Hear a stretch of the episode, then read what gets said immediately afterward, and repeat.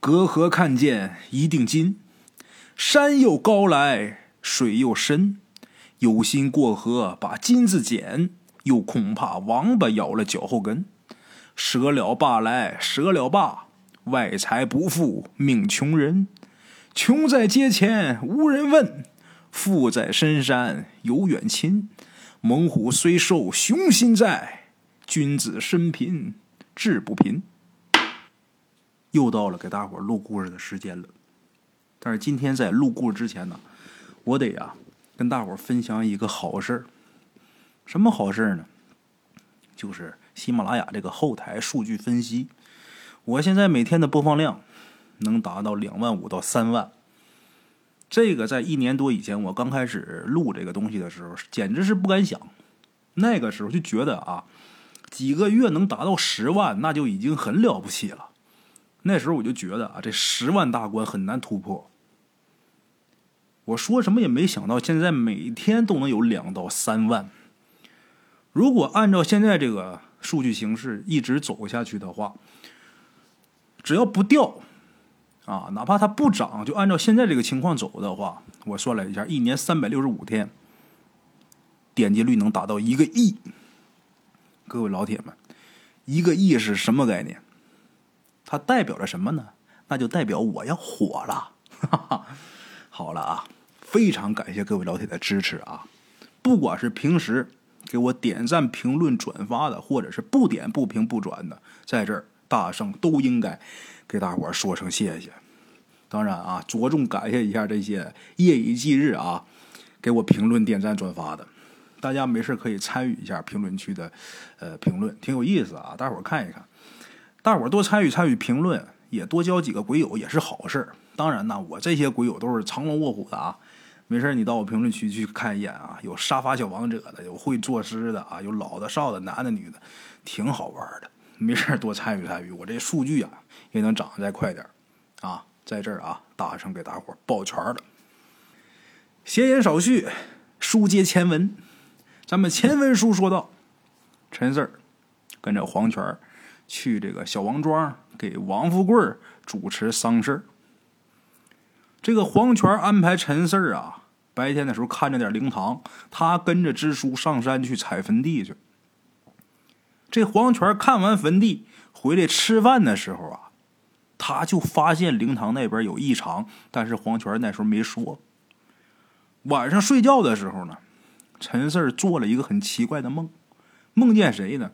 梦见这个逝者。王富贵他想求自己办事而且还想要给自己一沓钱。陈四经历了这么多事他心知道这不是什么好事之前张寡妇给我一镯子，让我帮忙办事差点没吓死我。要不是因为这张寡妇，我这现在也不至于这身上又有什么阴八字什么的，也许就没我什么事了。陈四知道这死人钱呐不是那么好拿的，他不想借这个钱。但是陈四的身体呀，他不受控制。眼看着自己的手啊，马上就要碰着这钱的时候，陈四突然间感觉啊，自己的指尖一疼，眼睛一下啊就睁开了。睁眼睛一看呢，是黄泉扎自己的手指头，给自己给扎醒了。那么说扎手指头这是怎么回事？我给大伙说一下，我还真明白。人这手指啊，就这十根手指，离手指指甲缝不远这个地方，这有一穴位。十根手指叫十穴，一般有中邪的或者怎么样的，有的招点歪皮子的，拿个什么东西，别拿铁的，拿个木头的，像牙签啊、火柴杆啊，扎的十宣，也叫掐十宣啊，就能把这个附体阴灵什么给掐走。这个不少看事的啊，不管是大仙啊，还是道家人呐，都惯用的一个手法，就是掐这石宣。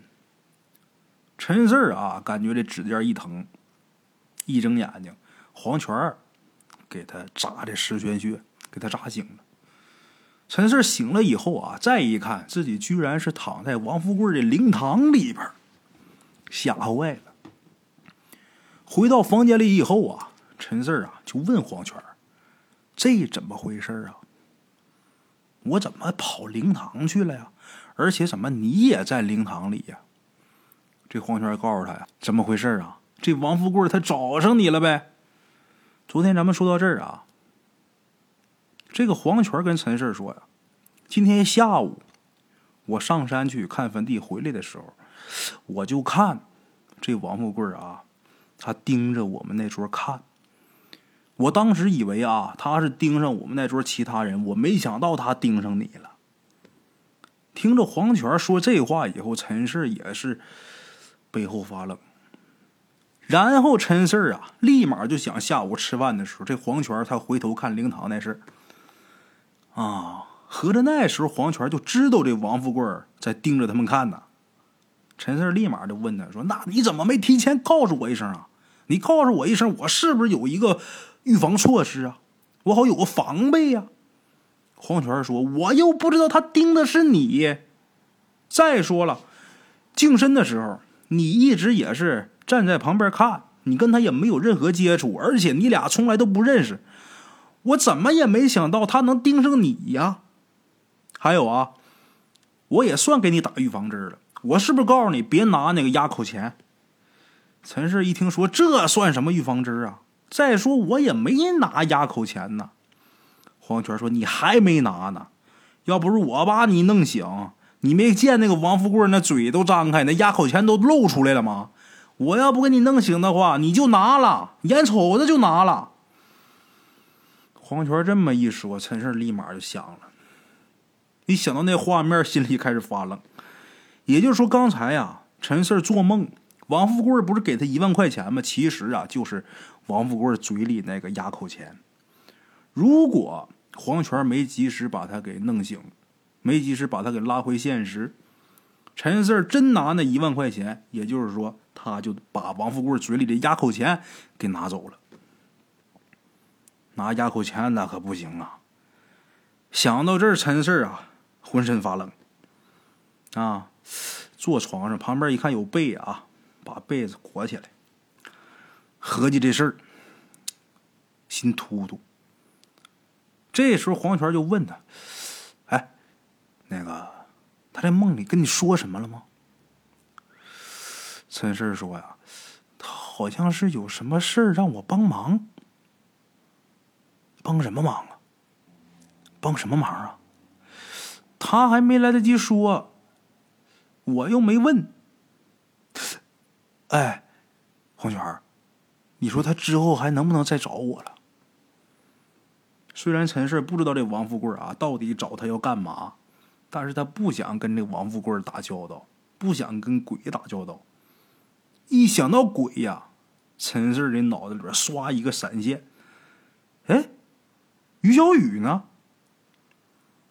陈氏把于小雨想起来了。于小雨他不是保护我的吗？刚才那么危险的时候，他怎么没出现呢？想了这事儿啊，陈氏立马就从床上坐起来了，啊，然后把这鞋叼嘴里了，环顾一下四周，没看着于小雨。然后陈氏啊就喊：“于小雨，于小雨。”刚喊两声，这黄泉就问：“你喊谁呢？你是喊一个女鬼吗？啊，你看着他了？他在哪儿呢呀？不是说保护我吗？这出这么大事儿，也不知道他跑哪儿去了。”这黄泉啊笑了：“啊啊，你俩认识啊？他保护你的呀？我还以为你哪儿惹回来的呢，所以我就给他。”这黄泉没说完，陈氏吓一跳：“你你给他怎么了你呀？”这黄泉也没说话，从旁边拿了一个玻璃瓶，就跟普通的这啤酒瓶子啊没什么区别。陈氏接过这酒瓶啊，里边啊，看这酒瓶里边灰蒙蒙的，也看不清是什么东西。拿近了仔细一看呐，我的妈呀！这瓶子里边有一张女人的脸，深白深白的，看着就很吓人。陈氏吓得这一松手，手一抖啊，一松，这瓶啪掉地上了，哐啷一声，瓶碎了啊。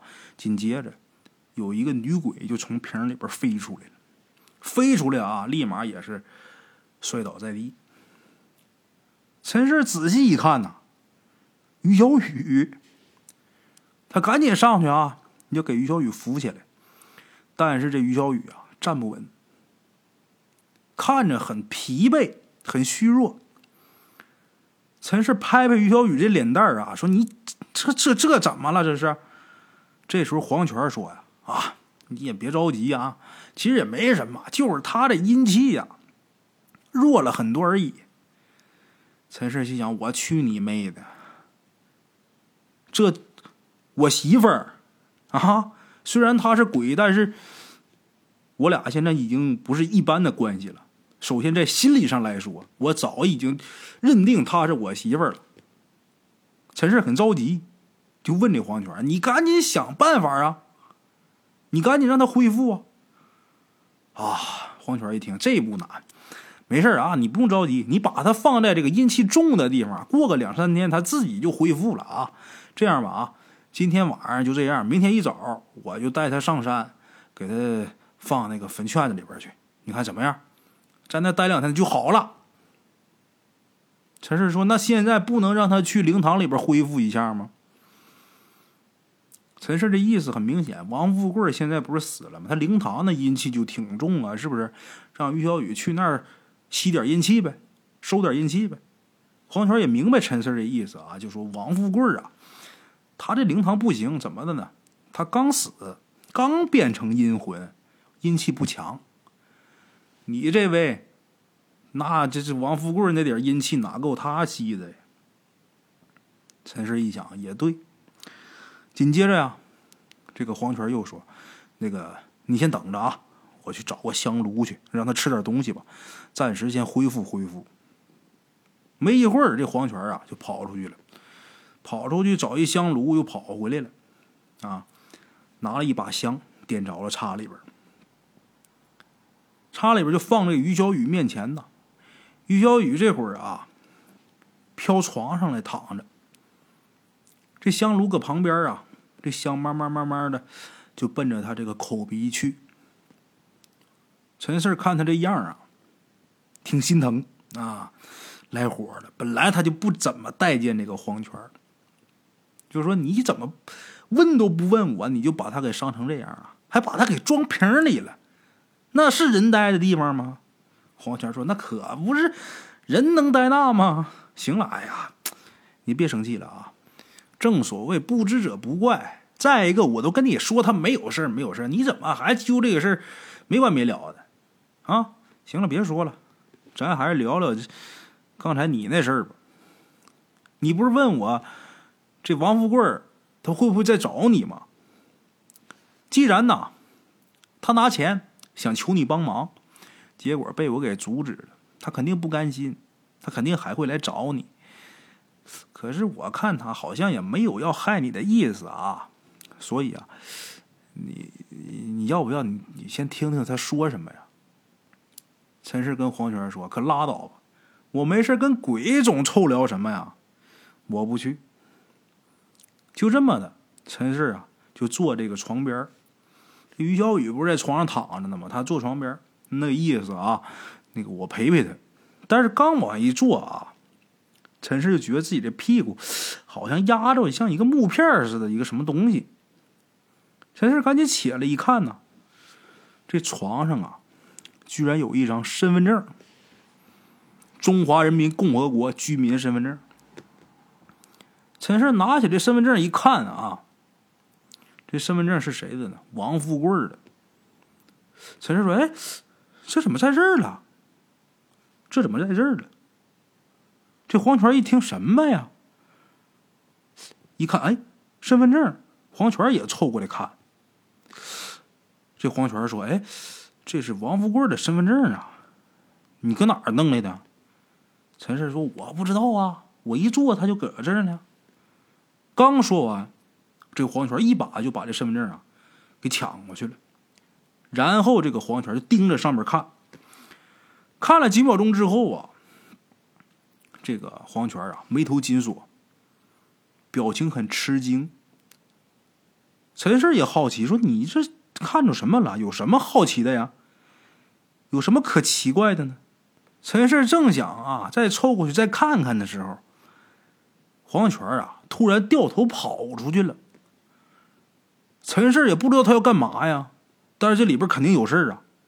陈氏这个好奇心呐，抑制不住，也怕说这事儿是不是跟自己有什么联系，我还是弄清楚为好。陈氏跟于小雨说：“啊，你先躺着啊，休息一会儿，我出去一下。”这于小雨啊，点点头。啊，陈氏二话没说，跟着这个黄泉就跑。出去以后啊，陈氏就没看见黄泉，但是看见这个灵堂门口啊，在虎队旁边坐着这个王有山。陈氏就问他说：“你看见黄大师了吗？”啊，黄大师进灵堂了。陈氏赶紧又跑到灵堂里边。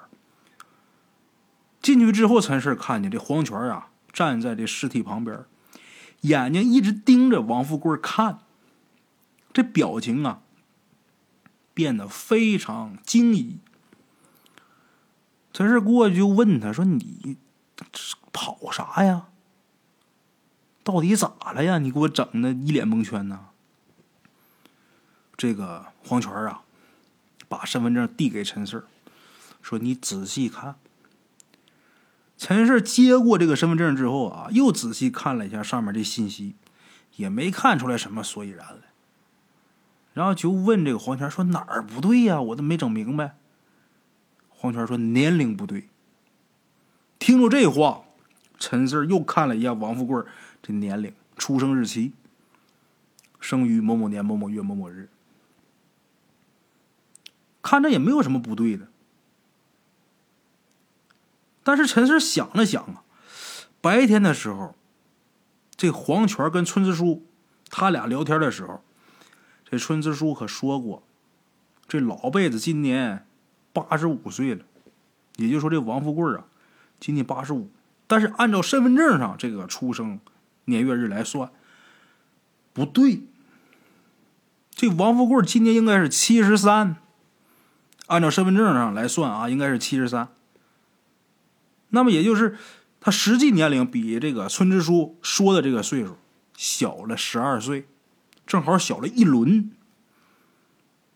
陈氏看明白，立马抬头看黄泉，表情也很吃惊。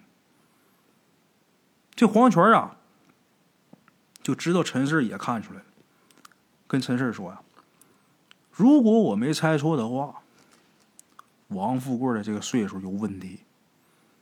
这事你要不弄清楚啊。”事儿啊，估计这个王富贵啊，他得缠着你。陈氏急了，凭什么呀？凭啥这些鬼总缠我？我这都啥命啊？这时候黄泉说呀：“你呀，你这人就是招鬼的命。”听黄泉这么说，陈氏也是皱皱眉头。这话什么意思？什么叫我就是招鬼的命？黄泉说：“呀，你比较招鬼喜欢。”陈氏本想跟黄泉说：“你才招鬼喜欢，你全家都招鬼喜欢。”但是话没出口。陈氏就想到，他第一次进秦府的时候，女鬼小花也跟他说过类似的话。女鬼小花说：“你身上有一股非常诱人的味道，把这小花弄的是不要不要的呀。”一想到这个。陈氏就赶紧闻闻自己身上，闻几下也没闻出来什么别的味儿啊。这时候黄泉看他乐了，哼，你也知道你自己身上有问题吧？不过你别闻了啊，你身上那个味儿啊，闻不出来。确切的说啊，咱活人闻不出来。你如果真想知道啊，你就等你那个什么，你那媳妇儿就躺那个什么雨，等她恢复过来以后啊，你问问她，哎，你就知道了。咱还得继续说说这个王富贵的岁数吧。他的岁数有差别，为什么会这样？能不能是他办身份证的时候填岁数的时候给弄错了呢？也有这个可能性。但是黄泉说呀，再想想啊，他托梦给你，给你钱求你帮忙办事儿，然后这个身份证又很诡异的出现在你身上。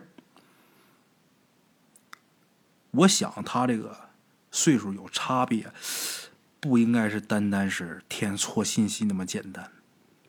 陈氏又问黄泉：“那他少的十二岁，到底是怎么回事啊？”黄泉说：“你问我，我问谁呀？”陈氏说：“你不知道，你在这白活半天。”黄泉说：“呀，那一集好几十分钟，不得凑够吗？”陈氏说：“别闹，那你不知道他这个少十二岁是怎么回事？”那他少岁数了，对这个王富贵会不会造成什么影响？黄泉说：“那影响可大了。”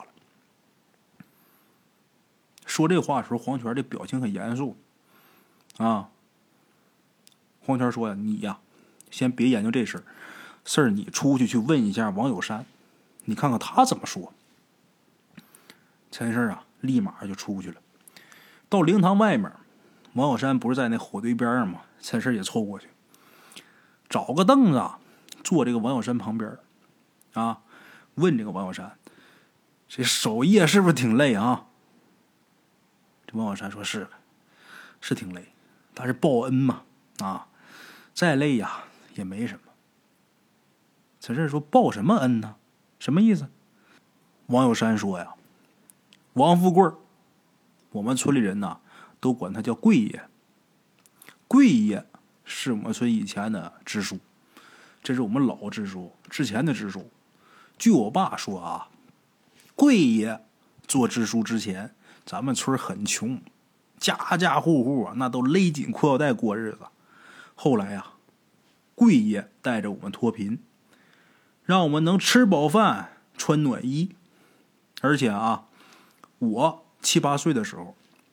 遇到过一个想拿糖骗我走的这么一个人贩子，结果被贵爷给撞见了，从那人贩子手里边把我给抢回来了。如果要不是贵爷的话啊，我肯定是被那人贩子给卖了。为此啊，贵爷还得了一场大病，结果啊，病好以后啊，突然大了十来岁。所以啊，我爸说，贵爷的后事必须得我们家帮着操办。没等这个王小山说完，陈氏就打断他说：“你说啥？王富贵突然大了十来岁，这什么意思？”王小山说：“嗨，我爸他们都这么说，我也不知道怎么回事。不过看贵爷那样啊，是像八十多了。那我看过他身份证啊，实际年龄他应该是七十三。”陈氏一看，好家伙，原来这点事儿全村都知道啊！啊！陈四没跟王有山再说话，起身就往灵堂里边走，然后把这个事儿告诉了黄泉。黄泉听了以后也很吃惊，啊，看这样子，这王富贵身上应该是发生了一件匪夷所思而且极其惊骇的事儿。知道了这些信息，黄泉啊，这态度啊，立马就恭恭敬敬的对着王富贵这尸体就说呀：“老辈子。”这事儿啊，不是我们不想帮你，实在是心有余而力不足，所以啊，请你见谅。不过你放心吧，我会在明文告示上写明你是八十五岁。黄泉说完这话，转身啊，推着陈四就往灵堂外面走。陈四感觉挺诧异的，啊，想问问点什么。这个黄泉小声跟他说：“出去再说。”啊，俩人出去离开灵堂，离开灵堂回到睡觉这屋以后，陈氏才问：“到底怎么回事？”我现在满脑袋问号，我脑袋都跟酱子一样。黄泉说：“呀，这个事儿，别说我，就是你师傅吴哥，他也会这么做。岁数差这个事儿，咱们管不了，而且咱们也不能管。所以啊，你别问了，不明白。”更好，明白了，放在心里也是事儿，赶紧洗洗睡觉吧。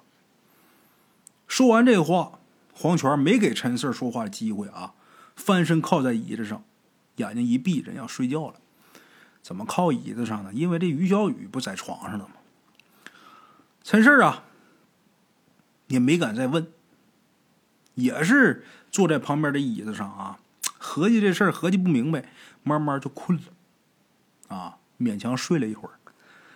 等早上醒过来的时候，陈四发现啊，自己在床上，也不知道谁给他弄床上的，不是黄泉就于小雨，反正，啊，在床上啊，陈四一看香炉没了，天也亮了，赶紧起来。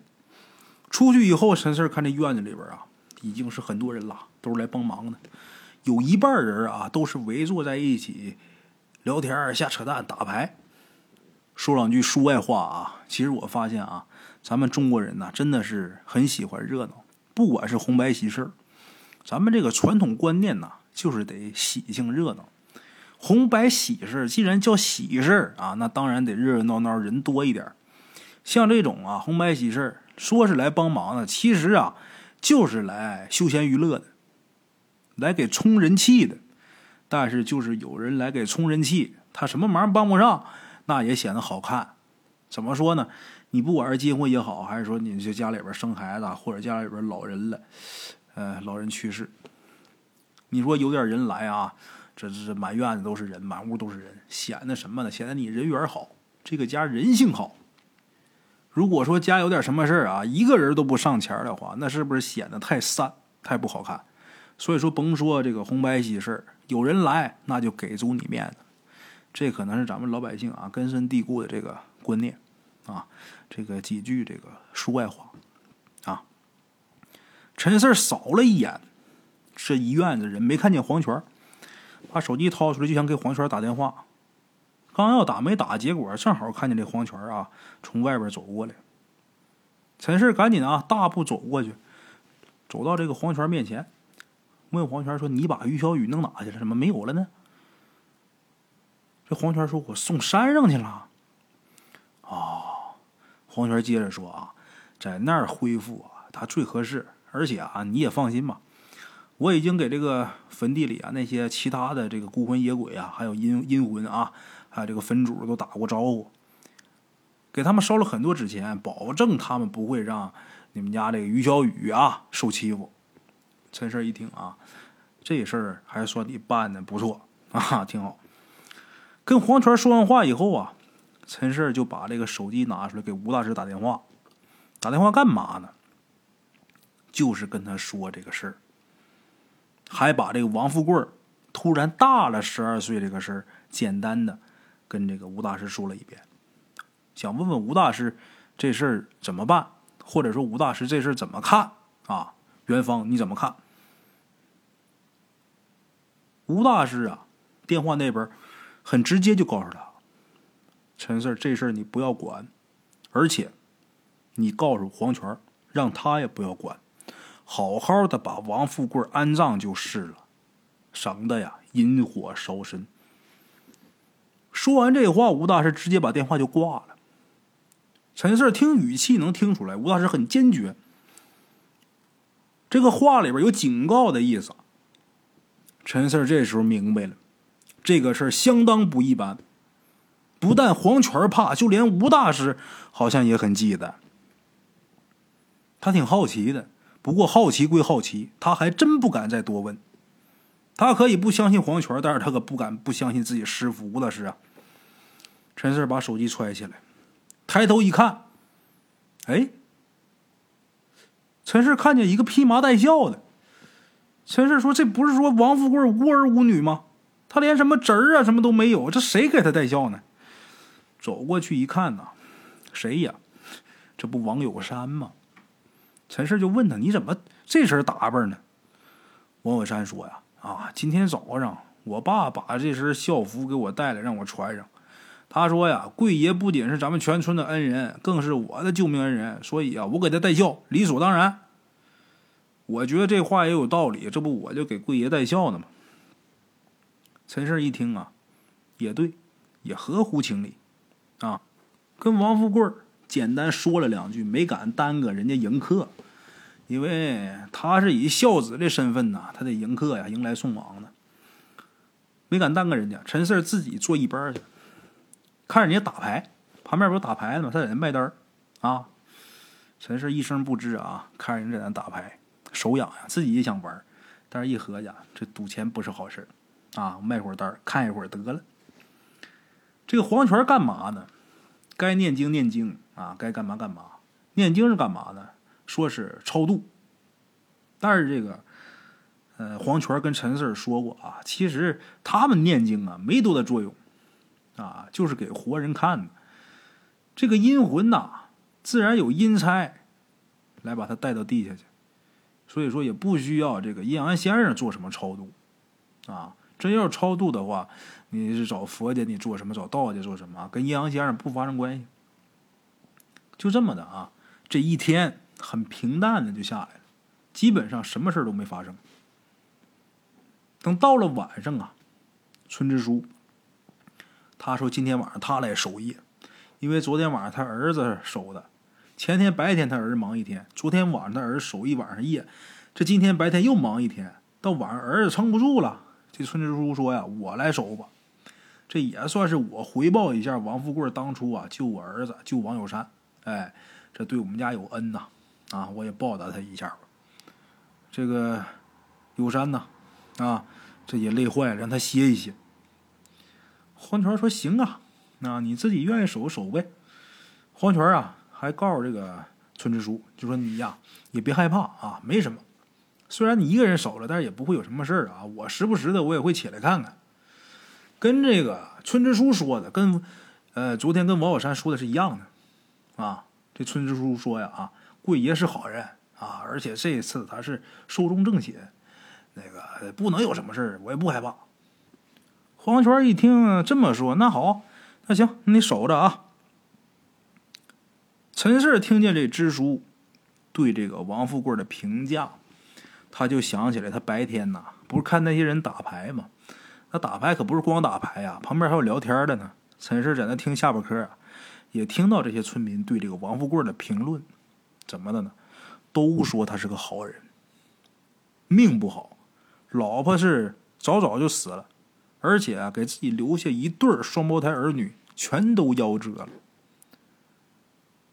儿女都没了，老婆也没了。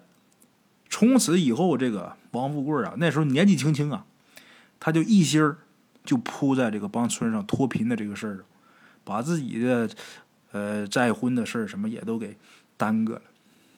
等村里人呐真脱了贫了，他自己也是因为常年劳累，也有点力不从心了。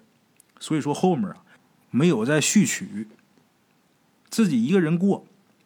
他说呀，不愿意说把人家姑娘给耽搁了，啊，我这我知道我自己什么情况，就一直啊自己过。后来到老了呀，因为寻思老了老来有个伴儿啊。年轻时候你说你忙事业忙啥的，是不是？你忙工作忙村里的事儿。老了，你这支书也不干，你退下来了，是不是找个老伴儿啊？但是啊，那会儿人这个思想啊，比较保守，没那么开放。这个王富贵也合计，我这一辈子已然都这样了，我到老了，我何必呢？算了，我不找了啊，我就自己就就就我这辈子就这么回事儿就这么的。这个王富贵是落了一个老孤寡啊。陈四啊也觉得。这个王富贵啊，人真不错，他还挺同情这个王富贵。陈氏和黄泉俩人回到房间以后，陈氏还是好奇呀，就问黄泉说：“我就多个嘴啊，我多问一句，王富贵这个岁数差，能给他带来多大影响啊？”这黄泉说呀：“啊。”影响肯定是有，比如啊，阴差来找他的时候，会核对他这个寿命，还有这个原本的他该死的这死亡日期。如果发现他啊，他应该是八十五岁死，结果啊，他这提前了十二年，七十三就死了。王富贵身上啊，又没有被杀。或者是意外死亡的这个怨气，那就可能这个阴差啊，就以为他是假死，说他寿禄没到，不带他走。那这王富贵他已然是死了，那他只能变成孤魂野鬼了。他得在这世上啊，再等十二年，阴差再来才能把他带下去。这十二年呐，他做孤魂野鬼，那可惨了。陈氏就想，这孤魂野鬼，我师傅也说过很惨很可怜，到底多惨这玩意儿？黄泉说呀，这个做孤魂野鬼呀，比活人做乞丐还惨。陈氏一想啊，真可怜呐，怪不得这个王富贵啊，他求着自己，他是不想遭这个罪呀，啊。俩人这么聊，聊了一会儿之后啊，这个于小雨不是送坟地去了吗？今天他俩呀都躺床上睡。躺床上，陈氏关灯，这灯刚一关，灯一关，外边有亮，窗户那就能反出来影。陈氏这灯刚一关，就看见窗户那儿啊，出现一个黑影，人影啊。陈氏看见这个黑影的时候啊，全身一紧，就喊了一声：“谁？”他刚说完，黄泉就跟着回着喊了一句：“回去吧，你的事儿啊，我们真帮不了。”这话一出来，这黑影停顿能有两三秒钟，立马就往右边走了。等这黑影消失了，陈四才小声问黄泉：“谁呀？”黄泉说：“谁？王富贵。”陈氏一听，这浑身又一凉啊！好在啊，这会儿黄泉在，要不然我就得蒙圈呐。我也不知道怎么办呢。没成想啊，就说你回去吧，他就回去了，这么简单。陈氏问这个黄泉说：“这这这玩意儿多吓人呐！他这回是在窗户外面，你说下回我要一关灯，他直接就在咱俩床上，你说那得咋整啊？要不？”你想想办法，你帮他一下吧。黄泉告诉陈氏啊，行了，你别瞎想了，睡觉吧。你这想象能力好吗？真强！这你可别这么想，你再把他想来。陈氏一看啊，人没搭理自己这茬，得了，睡吧。这黄泉人身都翻过去了，背对着他，睡吧。这一觉醒来，天亮以后啊，这黄泉就跟村支书就说呀。你叫人呐，去扎点纸活啊，这个扎一栋别墅，再多扎点纸人陈氏明白这意思。这王富贵生前没享什么福啊，死后这个锦衣玉食、豪华别墅，再配几个丫鬟什么的啊，这也能说得过去。这村支书赶紧答应，当天就把这些纸活什么都买来了。这一天啊，就把一切基本上都准备得当啊。就等着到晚上给这个王富贵入殓。晚上入殓了，第二天啊，抬山上埋了就完事儿。等到晚上啊，这黄泉让这个毛有山，他现在不是这个孝子这个位置吗？让毛有山跪在这个灵堂外边烧纸，然后这个黄泉叫陈四说：“咱俩进去，把这个王富贵啊装棺入殓。”陈氏不想进去，不为别的，就是因为那口红棺材。但是人家这黄泉吩咐了，他师傅也告诉了，你听黄泉的，他也不能不去，硬着头皮进。到灵堂之后啊，看着尸体旁边啊，放着这口红棺材。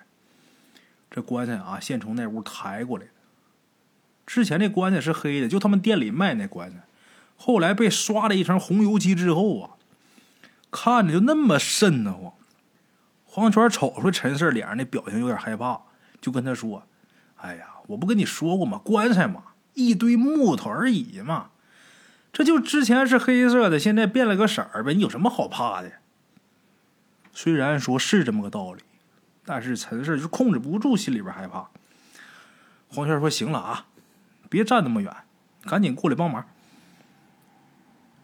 说完之后，这个黄泉啊。先是把一个枕头啊放到这个棺材里边这个枕头啊不跟咱们正常活人枕的那不一样，这枕枕头矮一点啊，把这枕头放那然后在这棺材里边啊铺上毯子啊这些东西，一层一层的都弄好之后啊，让这陈四说你过来啊，你抬着王富贵的脚，我抬他这个上半身，咱俩给他搭到棺材里边这算入殓呢。这时候王富贵脸上是盖着一张草纸的蒙脸纸。陈四跟黄泉一起抬尸体进棺。就在这个时候啊，不知道哪儿来一阵风，呼，冷飕飕的。这股凉风啊，就好像你打开冰箱门那个凉气似的。紧接着，陈氏就看王富贵脸上这个草纸，啪啦一声就飘起来了，但是这额头这地方还粘着呢，没飞开。但是这纸啊，整个是掀开了，整张脸都露出来了。王富贵死了两天，脸色发白，没有血色，看着挺阴森。陈氏看他脸的时候啊，他心里边就。感觉有点不对劲，就觉得这风来的怎么这么怪？果不其然呢，他想对了呀，怎么的呢？就这时候，王富贵这眼睛唰就睁开了。边的茶楼，人影错落。用声音细说神鬼妖狐，用音频启迪人生。欢迎收听《大圣鬼话》。Hello，大家好，我是主播孙宇。吃完了饭，然后就回到自己的课室上啊。喜马拉雅、百度搜索“大圣鬼话”，跟孙宇、孙大圣一起探索另一个世界。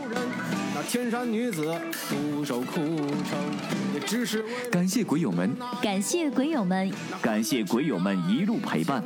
大圣鬼话，见字如面。欲知后事如何，且听我下回分说。